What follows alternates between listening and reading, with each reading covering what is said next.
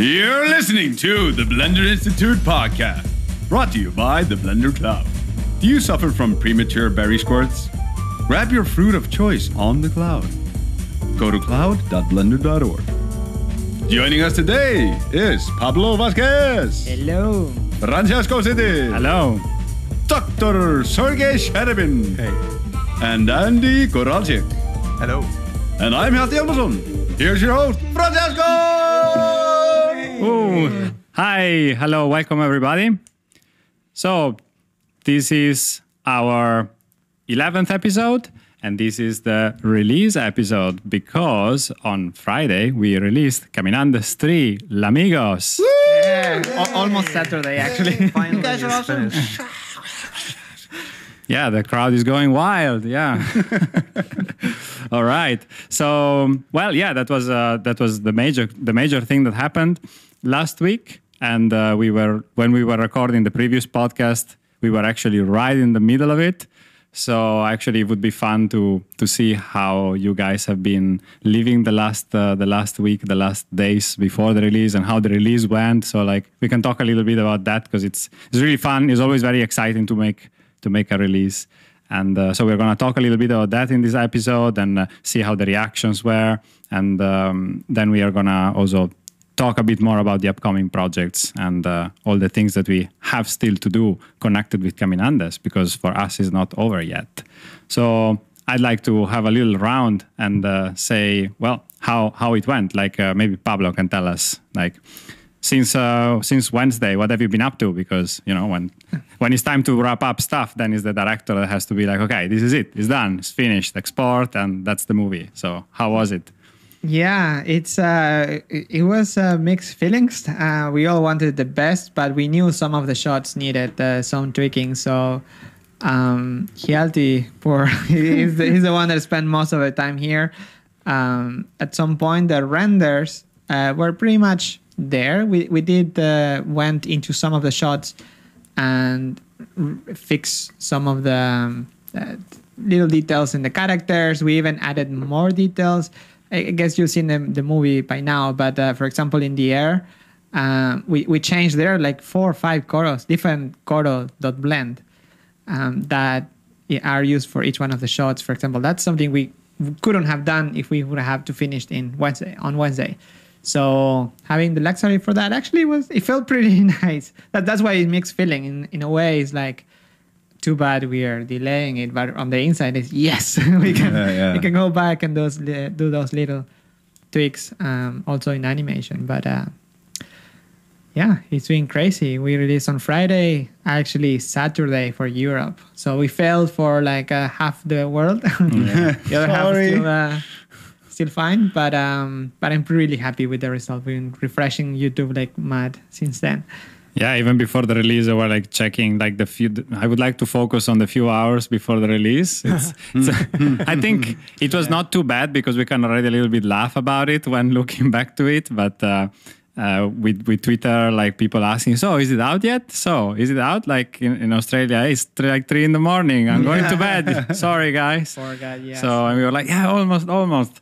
Because there was in particular one shot that was uh, quite challenging that maybe Andy can tell us a bit more about. Well, uh, duh, it's the last shot of the movie. That was the most, the biggest challenge in terms of animation uh, complexity because we have, I don't know how many, but many penguins in it. Uh, we have the two characters and they need to share a very important beat. Yeah. Yeah, and uh, that's that's one of the biggest challenge. But that, that that's on the story side. But also the shot is incredibly long, and we pan up. So that means that the uh, for for my part that the the lighting setup needs to hold up from the ground to the sky.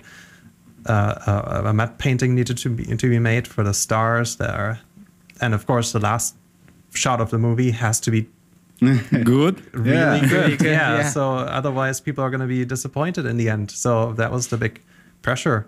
Um, and it's, it's not a short shot. I mean, this is a long Yeah. track it's a shot. really long shot going from an extreme detail Yeah. of the berries uh, into the showing the whole group and then panning up into the sky. So you have focus shifts, you have light shifts, you have uh, everything. Yeah, even Uh, the yeah, uh, uh, lighthouse. Yeah, lighthouse, Yeah. Uh, light beams, uh, complex shaders and stuff. Mm.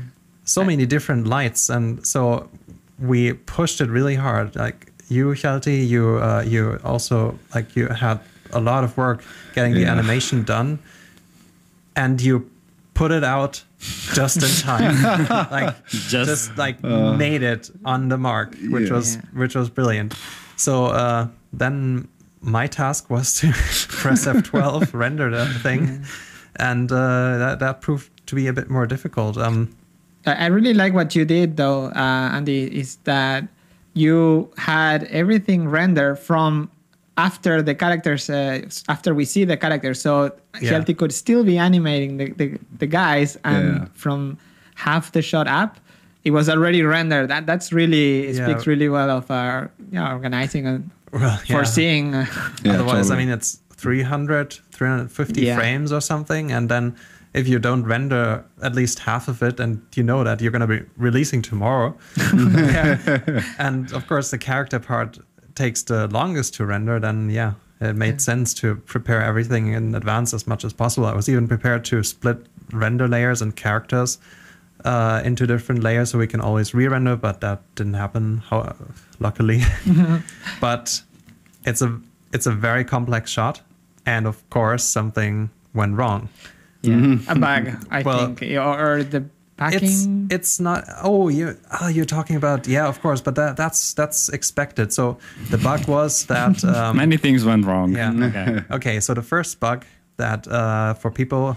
Should I go into some? no, no, I- not I so technical, just- but the thing I is that we pack the blend file. yeah files, so we yeah. packed the blend file and then there are a lot of constraints going on with the characters interacting with the berry and those p- constraints weren't propagated into the final file which happens in a way l- uh, somewhere along the, the, the way of the packing process uh, it's more related to uh, the way we pack files which is uh, using the bam asset management system and uh, i was working since i had to do um, since I had to be really quick about the setup of this, I had to work in a different way. I had to link the character in directly from the animation file. And that means linking in the instance groups for people who can like who can understand. Yeah, it's a stuff. duplicate group, It's- yeah, yeah. but for, for linking in the, the groups instead of just linking in the animation.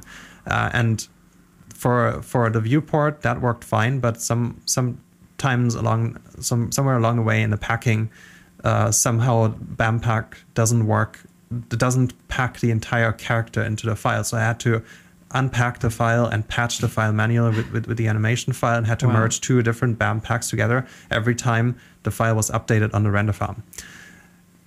That Wow. wasn't the that wasn't the hardest part. That was, that, that was just fine. That was just like doing a preview render and then seeing, okay, Koro picks up the berries, and the berries stay on the floor. but um, but yeah, so uh, that that uh, required some trial and error, and uh, that was also why that shot, the really like the two re-renders that needed to be done of that shot really happened at the last minute the biggest issue, of course, were the berries. I, and Yeah. people who, are, who have been following us on Twitter uh, probably have heard the rumors. I think don't even show the yeah. yeah. But we always had the problem that uh, the, the berries are too noisy because they are subsurface scattering material. They don't have a big diffuse aspect. So they, uh, in certain lighting conditions, and especially if you put in a lot of mesh lights and area lights, they turn up pretty noisy. So they take a long time to clear up. I, I think I also added. Uh, I think if it's the same uh, varies that I did, uh, I added some bump that it was too small, and that also can bring some issues. I don't know, Sergey. I wish we had a de- Cycles developer right here. Oh, hey, Sergey. Dr. Sergey! So, so what the, the main problem was that berries were too noisy, and then it was too obvious. The berries had SSS, so you think that was uh, the main problem, Doctor? How do you diagnose this shot? Well, I mean, I, I mean, you could ha- you could save like quite a reasonable amount of, of, of time by using branch path tracer and bumping the the SSS samples mm-hmm. up, so you don't need to reshoot all, all the all the AA rays, for example. That should already be, be much cleaner. And then also when using branch path tracing, it, it, it integrates all the lights at the same time, so it's kind of slower per AA sample, but then it clears up faster.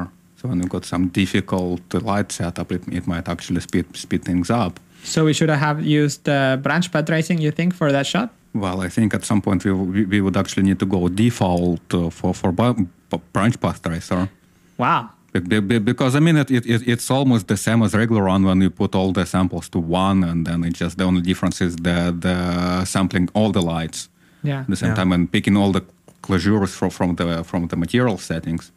Because well, well, and you've got complex material setup, and you use regular path tracer, it'll pick one closure at a time and random like pick it randomly and sample it, which which would require more AA samples because you need to to to, to do it like all for until you pick all all the closures reasonable amount of times. Yeah. When you go into branch path tracer, it, it it'll sample all the closures for, for, for the same AA ray, which which could also it, it's slower, but it, it, it, should converge faster when you've got difficult uh, material setup.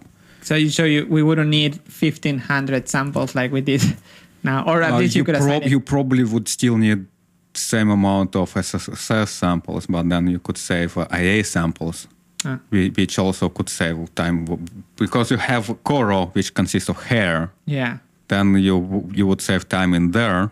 Ooh, I'm breaking everything. Okay.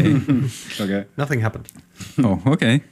So you have Koro with a lot of hair. You have So- a so- berry so- with SSS. Yeah, so you've got Koro without SSS, we, we, we, we, for which you don't need that many samples.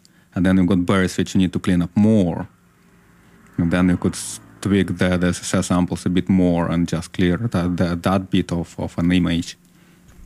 I, th- I, I think it's mainly about making it more easier to configure the things, Yeah. so, so Yeah. or maybe creating some tutorials for artists to explaining how it works and and how to configure some things, or maybe have some sort of, of block diagram what to tweak if something is noisy Yeah. Yeah.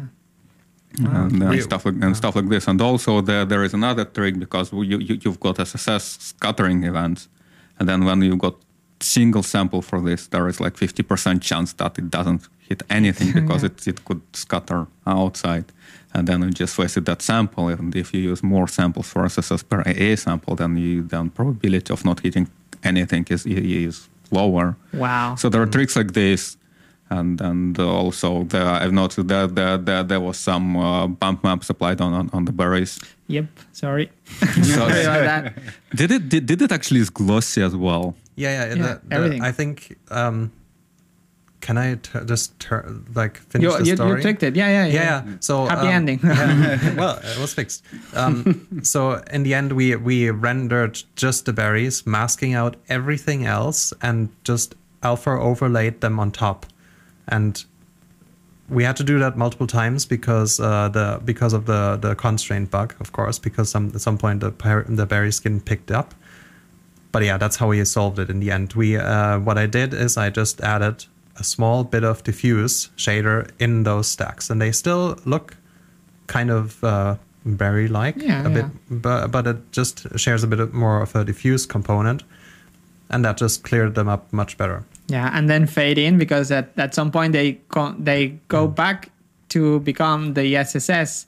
The problem, Ah, yeah, the problem was that uh, we didn't get all the frames back in time, and it was one in the morning, I think, one yeah. a.m., and we were sitting here waiting for eight frames to come back because I had to resubmit the job to the uh, to the farm because uh, and in eight frames, uh, the the volume mater- the volume uh, object of the lighthouse was actually going through the camera. So the berries were masked out by that invisible volume material, and I completely Who would have thought missed, that? Yeah, and I Ah, completely yes. missed putting like putting that into a different layer so it wouldn't get masked out.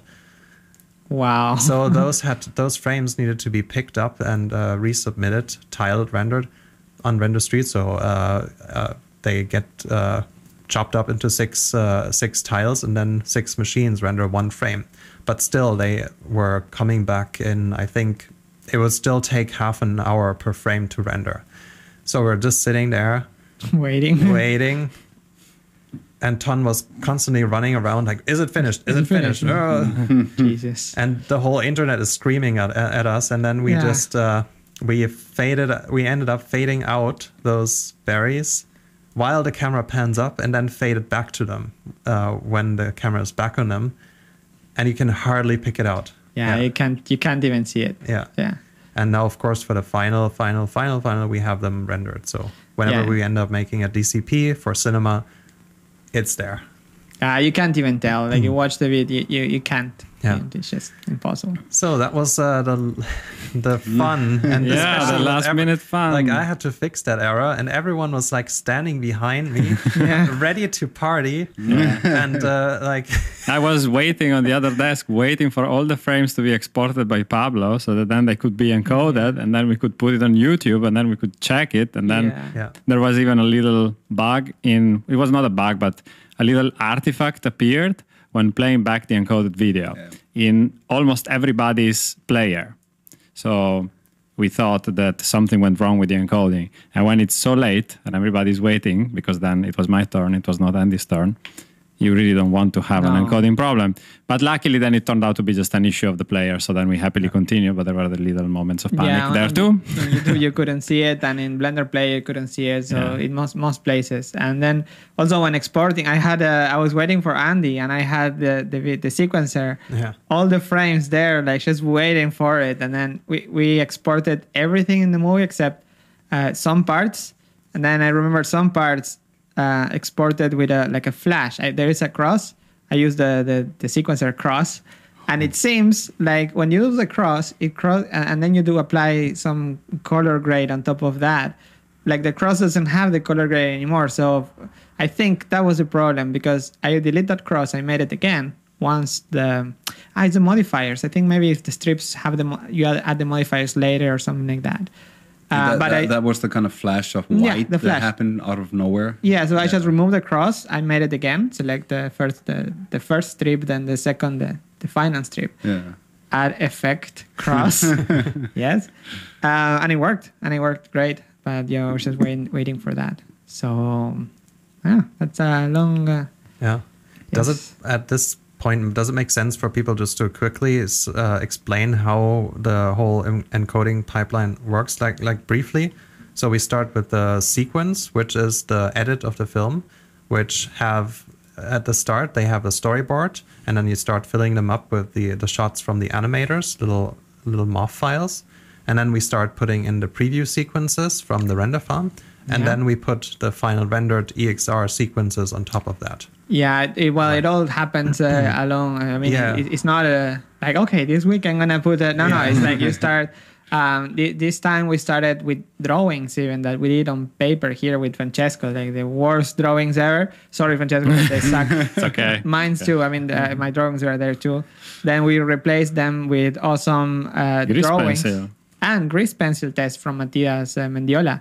He he totally well inspired by uh, Pepeland by Daniel Martinez Lara and his awesome uh, grease pencil tests. Yeah. We started using it and then yeah, totally can, can totally do it. So he made it and exported some movies and then we started with that and on top of that the, he do the layout then the um, exported the the mob files or mp4s and yeah on top of that we just add previews and Yeah. finals that's pretty much it. So yeah everything is in the sequencer. If you go to the um, we're going to upload everything to the Yeah.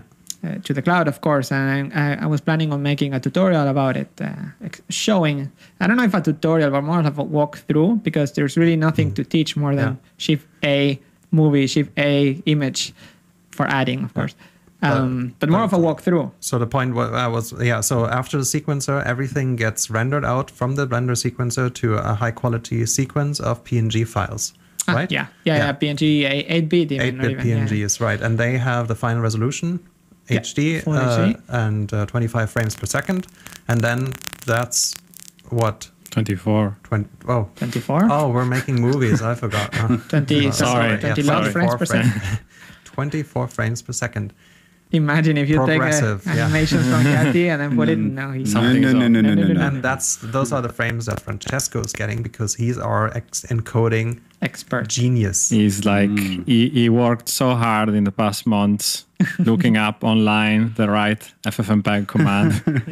No, well, I did the same. Uh, I did some research during uh, Cosmos Laundromat. So I just you know looked up a little bit how FFmpeg works. In the past, I used to actually use uh, first Blender, then some other commercial tools to actually couple together. Not gonna name anything God. to to couple the image sequence with the sound and then do the encoding. So basically, there was no the so-called muxing part. So I would do everything in one step, and that is usually very time-consuming, memory-consuming, and it goes out of control and is not easy to to manage. And if something goes wrong, yeah. And usually, when you're doing this kind of exports and encodes, is always very time sensitive. So better not, better get it right or be able to iterate quickly. So we, the, the workflow that uh, we developed now is to use FFmpeg with a couple of simple options and uh, make the uh, MP4, uh, the H264 MP4 file. So it's just a video file with all the frames encoded. And uh, next to that, we make a good quality compression of the audio file, which is usually a, a WAV file, so it's uh, completely lossless and uncompressed. And we make a compressed version that uh, would work well in the uh, MP4 container that we use in the end. Because basically, at this point, we are going to have an encoded audio, we have an encoded video, and then we do the so called muxing. So we take the two streams, audio and video, and put them together inside of a container, and that's how we get the actual file that we can put on YouTube or distribute. And uh, that is how it works. I have uh, actually published a couple of days ago a downloadable version of the movie, the final export that we actually made of the film. And uh, in the description, there is uh, there are all three commands to replicate that. So I think that's uh, quite interesting. If anybody is interested in seeing how our settings are, and if anybody wants to suggest us better settings, because I am by no way an expert in these kind of things, I found something that works well for us. So we are happy with the quality and the compression ratio. But I know that this is science, so there are some people who are really into it. So if you have time to uh, have a look, and if anybody has a suggestion on how to make it better, please go ahead. I am all interested in hearing that. And uh, yeah, that's pretty much how we do it. Can I ask a question at this point? Uh, someone on Twitter asked me that, and uh, because I think it's gonna come sooner or later, but why don't we export the MP4 from Blender? Eek, Because it uses FFmpeg. Yeah, but it's for the same reason that I was mentioning before. Like I, I did it with Blender in the past, but the problem is that first of all, this, the FFmpeg settings, the FFmpeg export settings in Blender are sometimes a little bit difficult to find out or to be really sure how it works. I mean, you can probably, if you develop, you know, the export interface for Blender and you read very carefully the the tooltips, you know exactly how to configure it. Probably you can get the same results, but uh, it's not so friendly. And uh, also, if you choose to export at the same time audio and video, then yeah, you're a little bit, a little bit limited, and is usually quite time consuming. Instead, we prefer to have this uh, the image sequence encoding because we can run that on the fastest machine we have, and that usually goes like I don't know how many times faster, but like factor five. Yeah, and also muxing is immediate when Yeah, you and do the- with the command line. Yeah, yeah. The muxing takes like for for Caminandes, just to talk about numbers, we were encoding around 300, 3,600 something frames. The encoding would happen almost in real time. So it would go at the 20, 16, 24 frames per second. And uh, so that, yeah, Yeah, it two takes uh, two yeah. minutes, three minutes. And then you have encoded the whole video, which is great because usually you have to wait for an hour. And the audio encoding would take less than a minute. And then the muxing would take approximately two seconds. So Yeah. we could iterate many times and uh, there was no problem with that so that's the reason why we do it because you never have one button to press and then it works usually there is something to redo so All that's right. the reason So, Thank so, you. so, so, so for you, it's more intuitive to use command line tool with all the man pages and stuff like this rather than going into Blender and using actual interfaces buttons. well that says something about blender's interface okay i don't want to be mean of course you can use the interface but once you find out the, the thing that works for you is easier to copy paste that command than at least for us yeah hmm. I remember trying to export a QuickTime for the first time in Blender, and it took a while because it's not like any other exporter I've ever seen. So you It's first just, you just pick QuickTime and then you just no, no, like you flow. can't you can't choose QuickTime. You had to first at that time at least, and now it's a little bit. H2 well, six. Yeah, H two. Yeah, so you had to know that it. You had to select H two six Four, four six or whatever. and then you and then you choose then you QuickTime. QuickTime, but then you choose again H two six because that's the codec. Yeah, but that's by default. So so that's yeah, but before, I it's by default, but it gives other options. So it's it's a little. I think it. makes Hjalti was so- confused. So, so, so, so, so what if you just had all the options and just have like some preset menu have on like this beautiful thing which Francesco can Make just, beautiful just button, use. please. Yeah, I think. Uh, And, ju- and just Okay. hide everything else, just like have like Ma- I want QuickTime or I want like MP4 with a H264. yeah, there were some so some mock-ups online about that. I think my pan Yeah. made it. Yeah. Yeah. I think yeah. I, maybe he's still working on. I think he did a Twitter poll a while ago Yeah. about how to redes- redesign those settings. just get rid of them. Yeah, yeah, Oh, totally. just one button. Yeah. Yeah, just, Just like again, someone on Twitter mentioned to me, it just exposed the FFmpeg command line. In Oh, the, yeah. Oh That's the best. well, we, we, we, we- we actually had that. That there, there used to be like a list of all the all, all the all the arguments which are being passed to FFmpeg. Wow. So it, it was exposed in the interface, so you can just add more options in there. Very Wow. intuitive. Francesco would love that. Yeah. Perhaps. Well, the joys of encoding. Yeah. So I think we covered Yeah. the release part, like, and especially the render part, but we haven't heard how it was the animation. Yeah. Go. Exactly. That was the next thing. Hmm. So this week I slept a little bit. yeah, it was it was really hectic. Um, I could I could t- I mean I was getting a bit worried that just by the fact the week be- the week before the release I was getting a little bit worried just by the fact that um, there were shots that needed be, to be done, but none of them was an easy no brainer they all had some elements to them that were a bit of a question mark, so it wasn't completely nailed down. And given the time, nothing could go wrong, like nothing at all. So no experimentation, no oh man, like it would you know I already make this, but it would be a little bit better if I did it this way.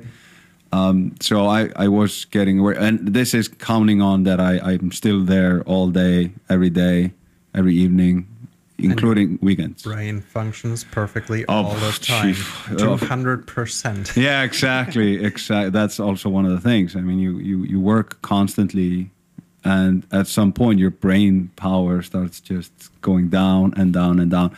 And by the end of the project, you, you really feel like a bit of a zombie. I mean, you go home and you try to get your seven hours of sleep, but then you can't sleep because you're thinking about the, the shot you're working on still. So it, it becomes kind of crazy. But um, uh, at some point, I had uh, uh, an honest A vision. vision. I had a vision. Yeah. So so this naked Indian talked to me in my dreams. it was so weird. Uh, no, I, I I talked to the team members how they felt about maybe delaying the the release, not by much, but by enough that we had just a little bit of a buffer. So just in case anything went wrong, or just just so the at least the animation could get a little bit of a wiggle room, because it's it's already unfair of the people that come after me like take the thing i made and you know make it beautiful the, the render team that if i burn all the time and they don't have time to to do what they need to do it it gets really unfair and i mean i, I think we we were right on the edge of of the time limit really and that was by delaying Yeah. it two days uh, I think it was totally worth it. We could have hypothetically tried to push it for a week or something, but um, I think now I'm I'm I'm just really happy that we had those two days. Having just just those two days, it allows it allowed us to go.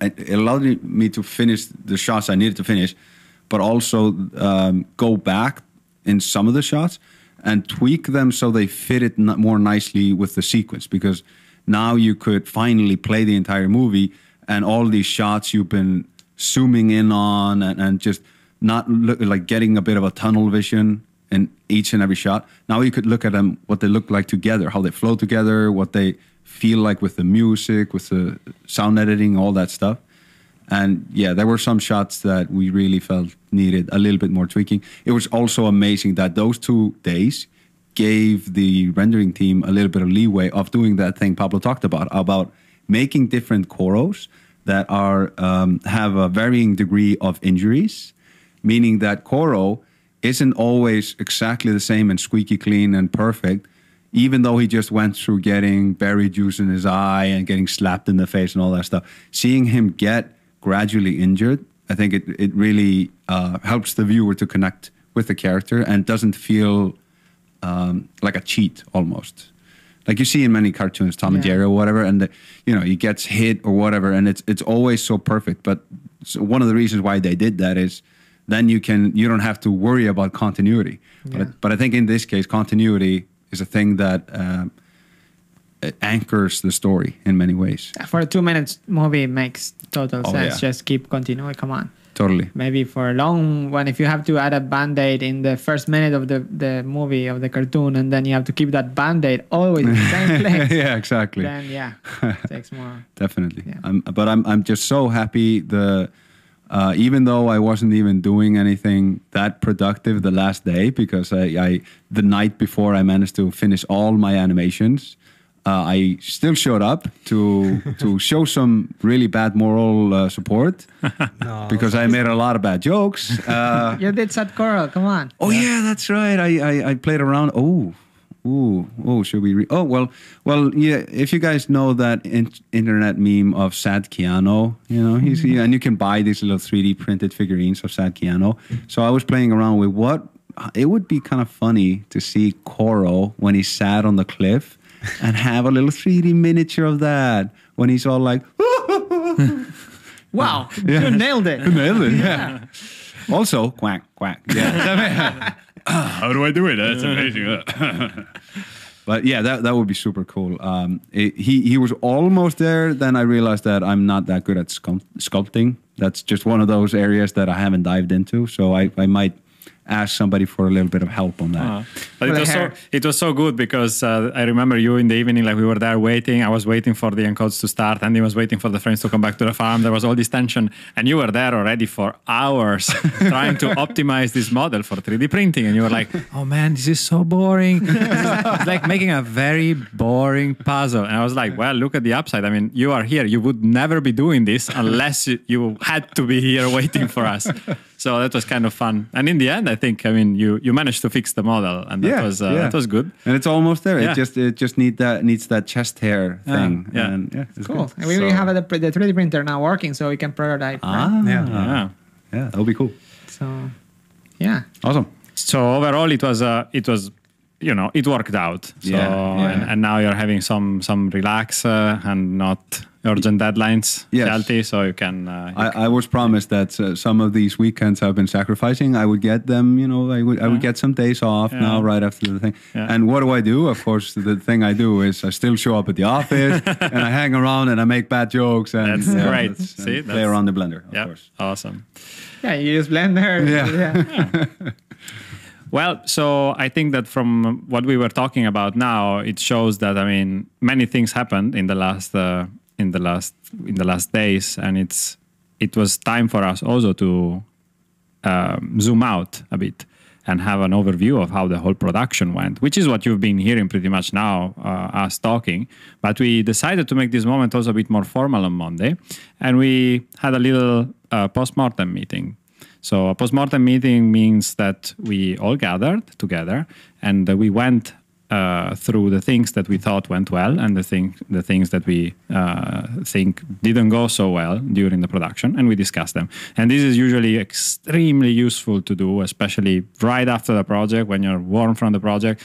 Provided that you're just able, you know, it's not a blaming game. It's actually uh, really try to bring out the most constructive criticism and the most constructive observations about what the production, what went wrong in the production. For example, those are the most important things and uh, and we did it. So I think that there are a couple of points that maybe I can mention and we can discuss.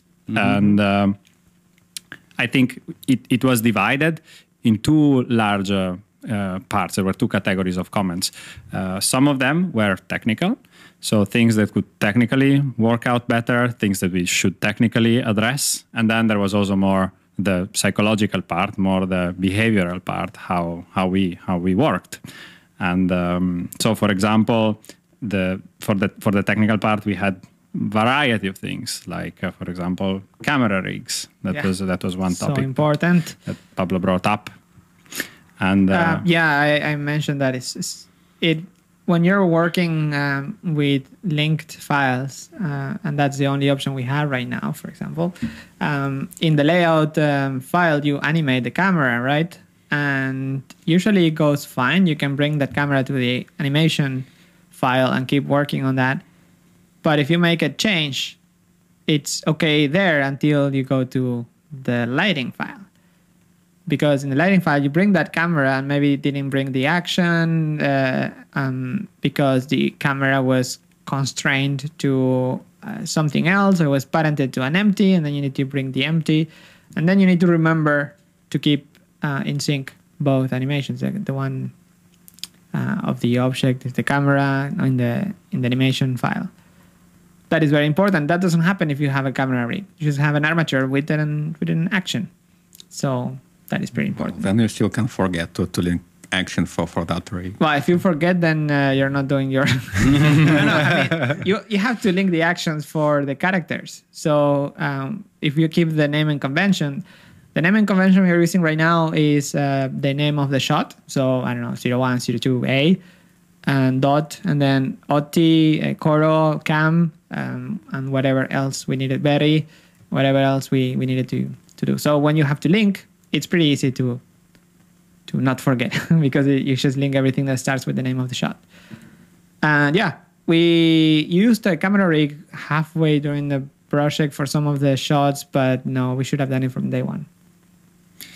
Yeah, talking about rigs as well, there was a, another Mm. topic that I think uh, maybe Hjalti can say a couple of words about, which was the rigging topic itself. Of course, would be great to have maybe Juan Pablo, who provided us with a lot of rigs Yeah. for the project. But I think for Hjalti, having to deal with the layout process, the transition between layout and animation, and really being involved and having to use those rigs uh, on a daily basis, he he had uh, quite some insight in what things could work out better. So maybe you can tell us a bit. Yeah, so uh, so Juan Pablo did a really good job, um, and I mean he he worked super fast on it. it. It would the fact is that in any given project, it is better if people are on location. Uh, not not that it can't be done without it, like with people in different time zones, but when it comes to rigs, for example, you can really feel uh, the kind of lack in communication sometimes because you meant something and you thought it was obvious, but then it got lost in the email, like that that um, the thing you wanted to talk about or the the subtle stuff. And if it if it gets slightly lost in translation, you might end up with a rigger spending a lot of time making a solution to a thing that wasn't there. And that's I mean I think that happened a little bit more in at, in Gooseberry. Um, I don't I didn't I don't think that was a huge issue here. But it would have been better if we had a rigger on location, meaning, hey, hey, hey, you know, Juan Pablo, how do you feel about uh, checking out Amsterdam for a while or whatever? It's beautiful in the summer. Yeah, exactly. Yeah, Um, that would have been a huge help. Well, Um, we, we tackled some of that with videos. We did it only twice, but I think it, that that Yeah. didn't solve, of course, but it kind of helped to just grab the camera, show your screen. Okay, this is the problem, and this is the solution that we yeah, want. definitely. Um, but yeah. and in some in some cases you have and this is just i mean this is me being honest about the the reality of having a rig a character 3d character in each rig um, you might it, you might come up with a solution that is this big solution that may be uh, reused for a lot of different rigs, but that solution may be an overkill, meaning that it has so many bones to fix so many things that may never arise in that particular character. So, so you might have this really big, complicated rig that's perfect for this human with with all these different things, and then you have a baby penguin, and it doesn't need that many thousands of bones. Uh, and and uh, there are pros and cons. So, like on the pro side, of course, it's it, it means that it's easier to just set up the thing already and just and, and start working with a with a rig and a system that you're already familiar with. On the con side, it slows down. It can slow down everything. Just you you have a you have a scene that has two characters, three characters, four characters. All of a sudden, everything is super slow and it's hard to work within that file. Um, you know, so saying that, of course, you know, it depends on your machine, but like on any given computer, that's the reality of it. The more bones, the more it bogs down. So that's why usually studios make custom rigs that are specifically designed for that one character. Of course, they maybe reuse some elements from other rigs, but they try to just slim it down. So it's doing everything it needs to do, but it's not one billion bones that offer all the solutions you never needed. Yeah, it's limited to the if, if the character is not going to swim, why would you like, Yeah. give it like a put the arm up there or like Yeah, exactly. Yeah. So, but I think in in future projects, it would be just super helpful to have a rigger that's on location, whether that be Juan Pablo or whatever. Mm-hmm. Yeah. And I love his stuff, by the way. I, I you know, this is me not being a negative Nancy necessarily. It's like this is the reality of it. You know. Yeah, and uh, also talking about rigs and characters, uh, another point that uh, came out of this, um, the, the guys in the lighting and effects department, they also had to work with that, with these riggings and uh, with, with, with these complex dependencies between objects and rigs. Like Andy was just mentioning before in the, in the lighthouse scene in the very end, we have uh, these complex setups where characters interact with each other and uh, things like that.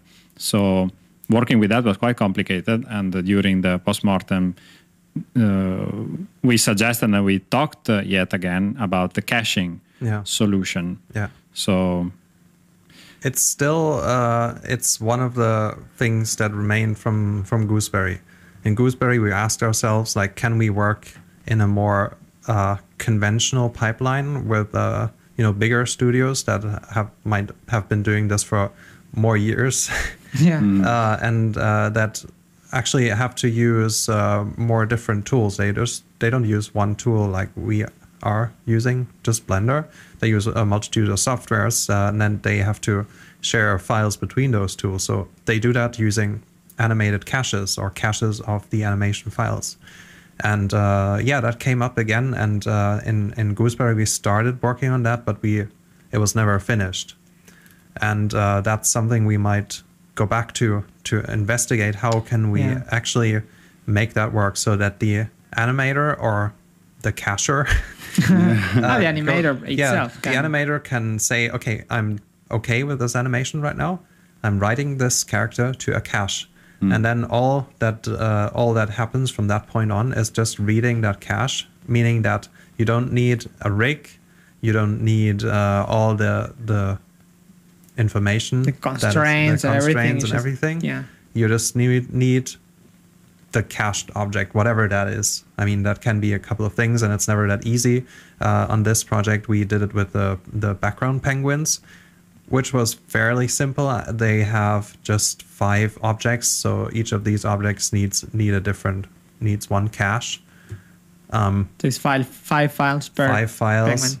per penguin, which is already a bit Yeah. yeah, bit hard to read, but in the end, it, it worked as a, a as a how do you call that uh, a cr- um, As a- Success. it, it kind of worked, yeah. Yeah. So Yeah. Yeah, and and that would be really nice to investigate for further projects. Like we can even try it on the current production files. We we have everything set up, Yeah. Yeah. but yeah, uh, at this point, everybody's looking at Sergey. every- Yeah, Yeah, I'm yeah. looking at Sergey like, hey, uh, Well, I, I mean, it's one of, of, of the topics for, for 2.8 projects to Yeah. investigate this. And, and uh, the, the biggest challenge is that for Gooseberry, it was just hacked on top of the system, which is already was stretching to, to almost its maximum, exactly, yeah. which is its dependency graph.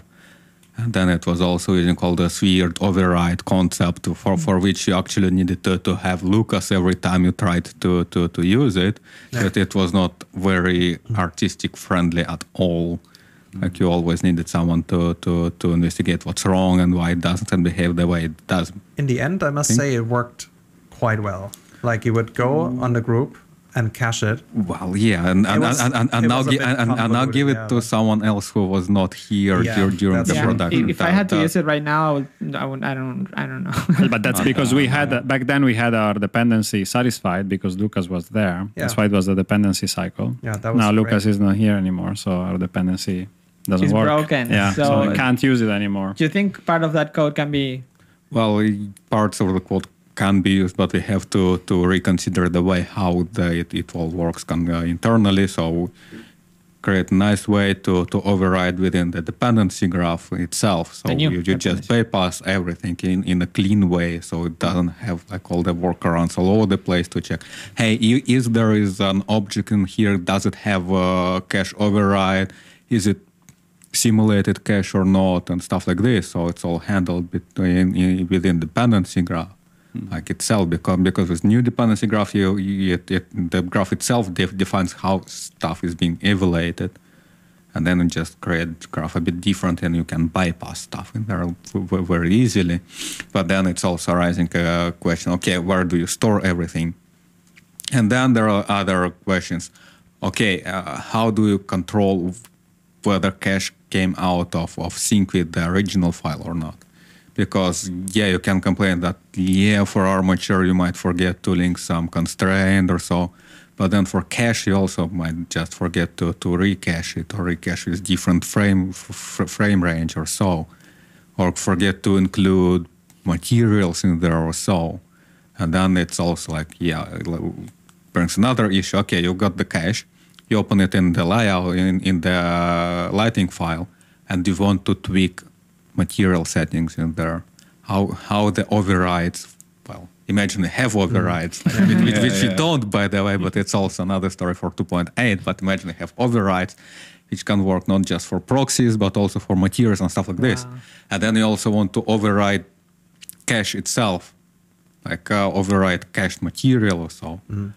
Or also you probably want to, to simulate uh, something with, with, with- the cache. Like it's, it's, it's becoming quite tricky pretty fast and all those questions need to, to, to, to, to be answered before we even start to, to re-implement stuff from Gooseberry and to reuse it from Gooseberry branch. Yeah. Because those issues were not solved like at all. No, there was no It's- override it- at all, and that, that we ended up doing some little overrides with Python.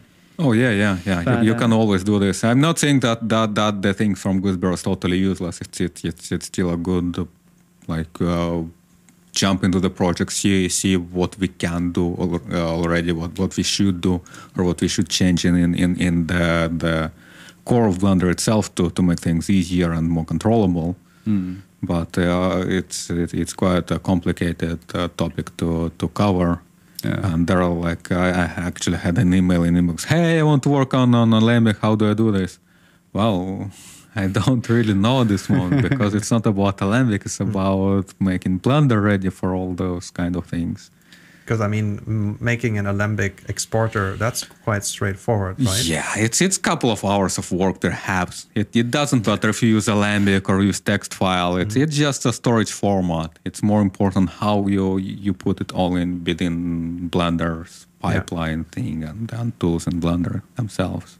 Yeah, and then people want to make that compatible with other software. Well, I mean, it's uh, you can try doing this, but Alembic format is pretty is pretty flexible, and other applications like different applications might use different concepts, and then, and then all of a sudden you might easily end up what we we, we have with Collada currently. Because yeah, Ye- Collada is pretty flexible, but then all of a sudden you have Collada for, for 3D Max or for, for, for Second Life or Blender Collada. It's still SAM XML, but it's just a bit different uh, syntax in there and stuff like this. And then you end up having all those workarounds on, on import and export to, to, to correspond all, all those different applications.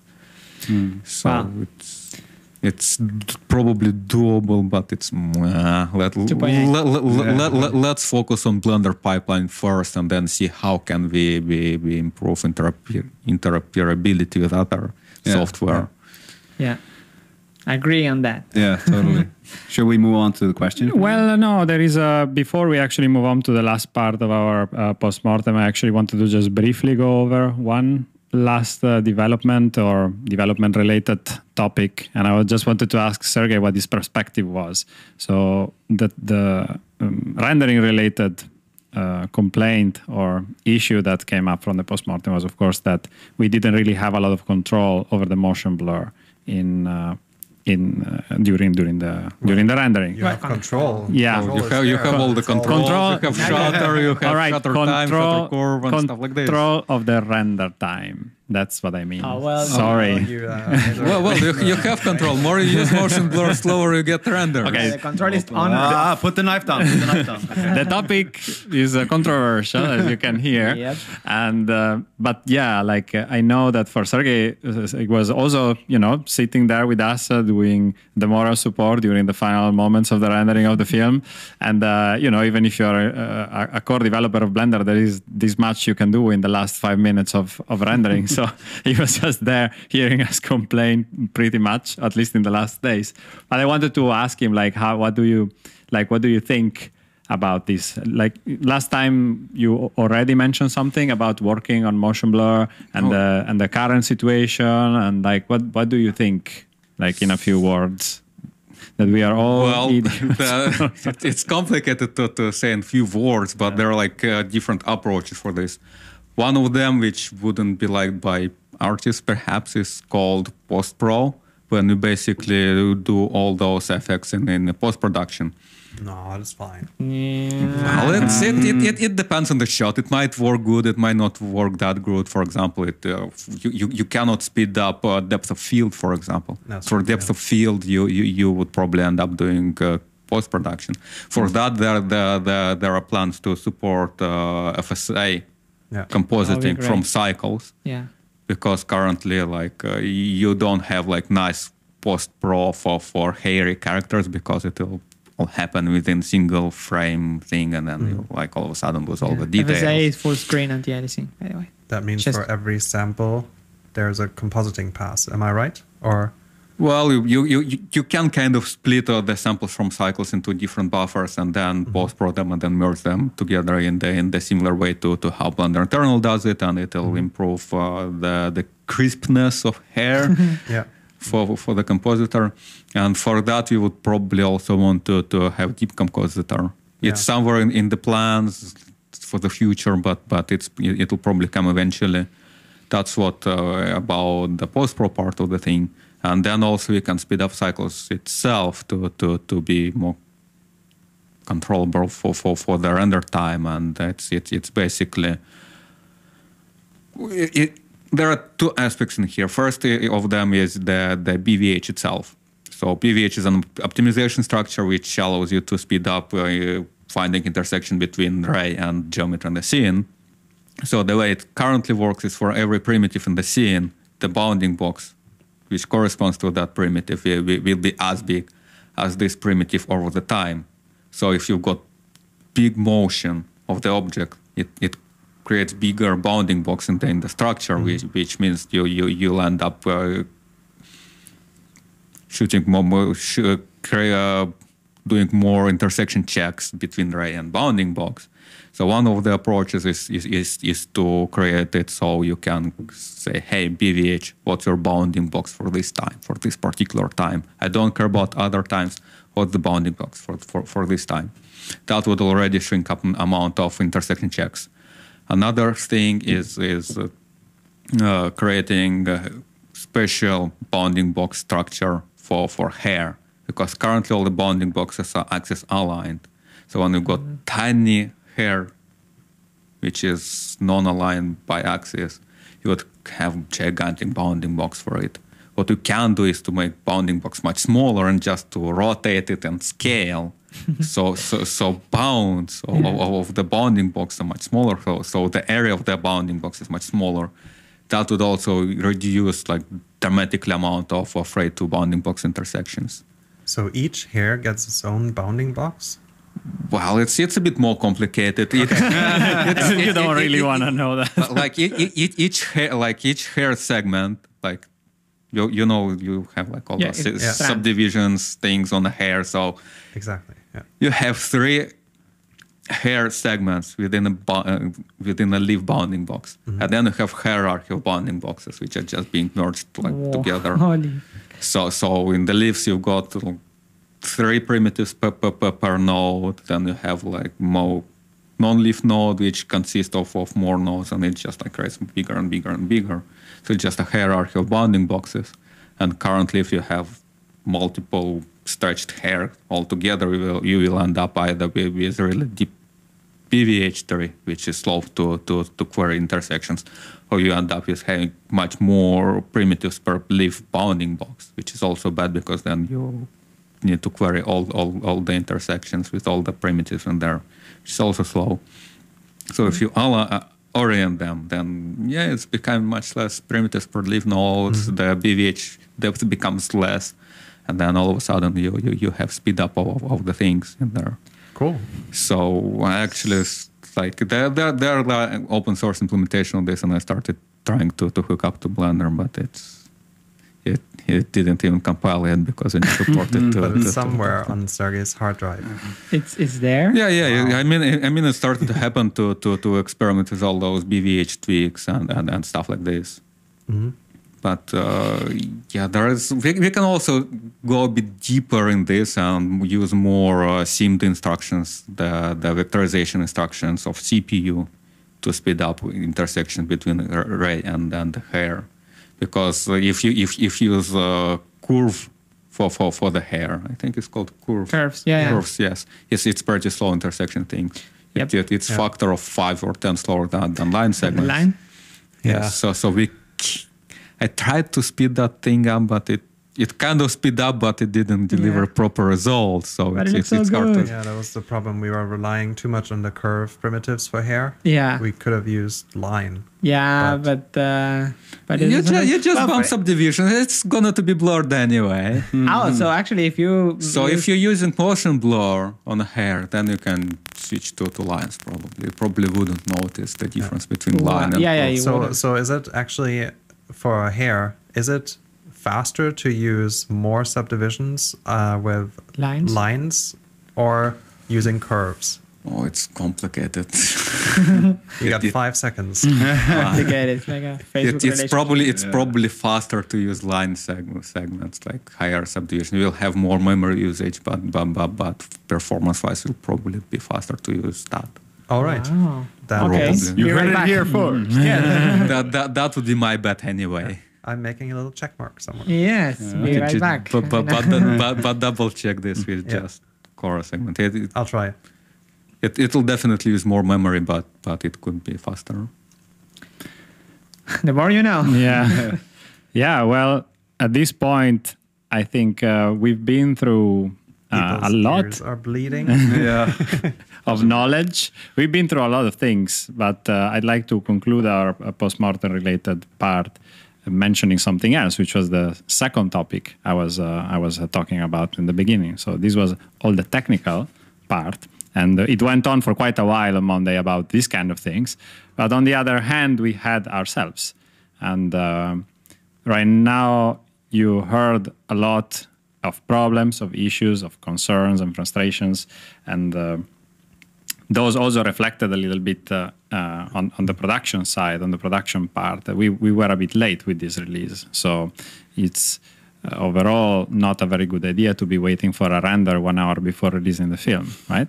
So that's maybe if somebody's listening to us, they're like, wow, these guys are really not very good with their planning because if you end up like that, that's not very good especially since we had to postpone. And uh, it's very easy to get you know caught up in that and being like sad and depressed that uh, we didn't we didn't meet our goals.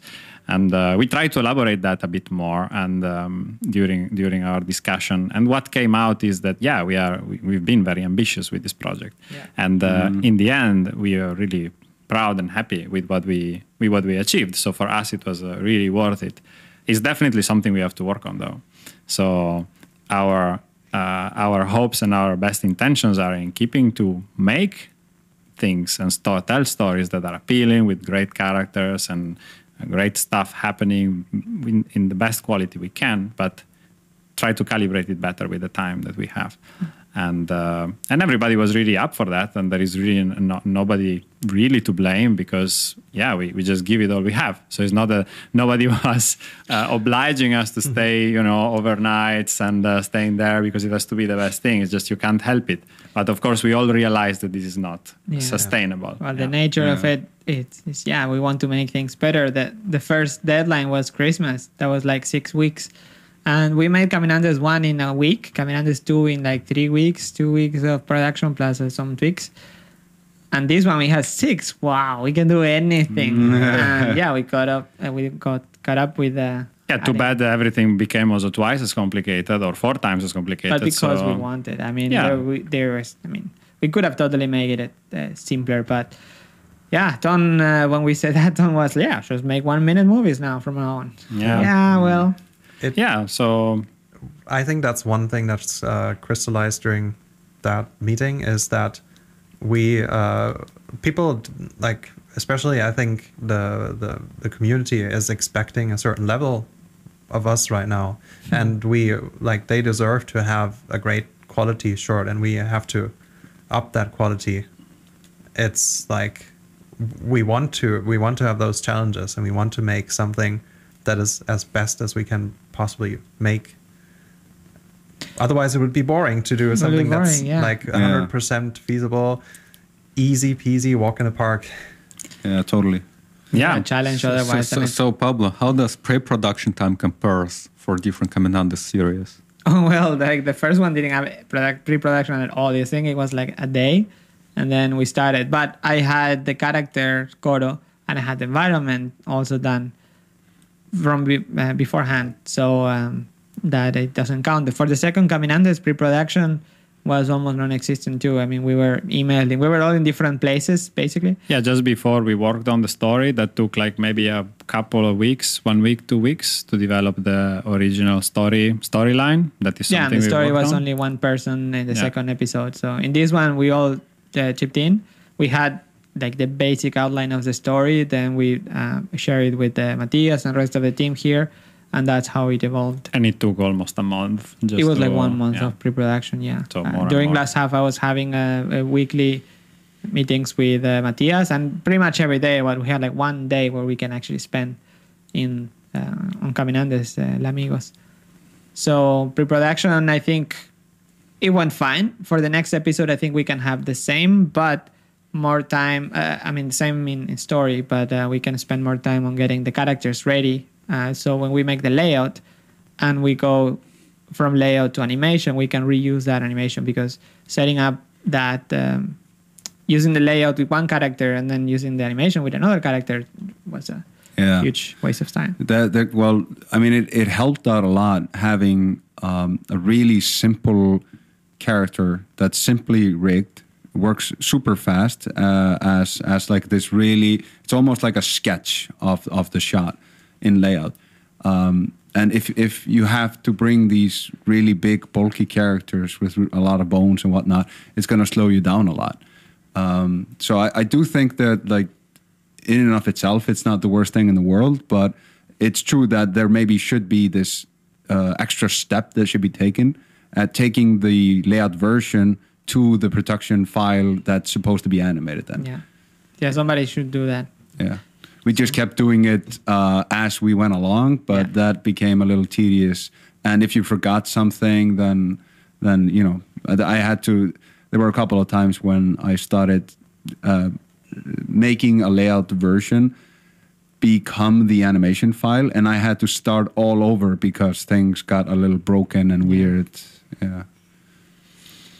So do we maybe save the questions for next week? Uh, because Ah, there's we're actually there was. Um, oh, we can save the question. It was like only one, and it Yeah. was related to layout, so we can save it for next time. Yeah, Yeah, that's already one. So I think that I mean overall, just to wrap this up once more, we were really happy with how the movie turned out. Completely Re- happy. reactions were Really really, good. good, online. Maybe next time we can also see some comments and see how there are also more fun stories about the release that maybe we can talk about next next week and see if something more interesting comes up during this week because it's been out for only three four days. The film, well, actually a bit more like five. Three- yeah, yeah, six, something like that. It's 50,000 views So yeah, or- we are really we are really curious to see how that goes. Yeah. But uh, there is one final topic that I would like to mention that is what we are going to work on now because the last yeah two weeks have been really busy for us, focusing on the movie and uh, neglecting a little bit the cloud content and the cloud content production, which is what we are really going to spend time on this month. Yes. So this is what uh, everybody here is going to work on.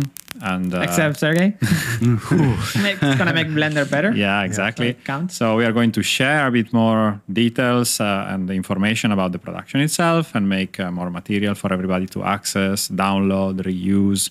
There, there are a lot of plans uh, with that, and we uh, will communicate this with. Um, uh, with everyone, we are we are sending an, an email newsletter to all the cloud subscribers, so we keep them in the loop so that everybody knows what we are doing, and that's our big motivation for this uh, for this month, I think. Yeah, Yeah. yeah, totally. Doc- documentation and, and tutorials too. Uh, if you have any idea or what what would you like to see, just leave a comment and let us know. We have some plans like for pipeline and uh, um, some things that you don't usually see out out there in the community, like the, the kind of tutorials. So uh, I think what we have planned is, is good, it's great. But if you have any suggestions, just let us know. Yeah. Yeah, definitely. We're trying. We're gonna try a new setup here in the studio. So we're gonna have one Yes. computer totally dedicated to tutorials and informative videos. Hopefully, with also some screen like screen capture and a video of ourselves explaining the thing, which I think is uh, a little bit more personal. So that's kind of nice. Yeah, I can't wait to have that. So we have a dedicated computer that we can just. You should think of a tutorial and just go sit down, record it in Yeah. that dedicated computer, and then you can do it as fast as possible. So it's something more. Uh, Yeah. you can do more often, Totally. more relaxed. Yeah, so that's what happened this week, and this is what we are going to be doing next uh, month.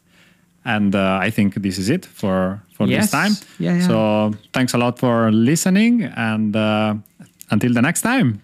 Yeah. See you next week. See you. Next Bye-bye. week. Bye bye. Bless. And as always, have a nice day. You've been listening to the Blender Institute podcast, brought to you by the Blender Cloud. Finding it hard to maintain your train of thought? Get back on track via the cloud. Go to thecloud.blender.org.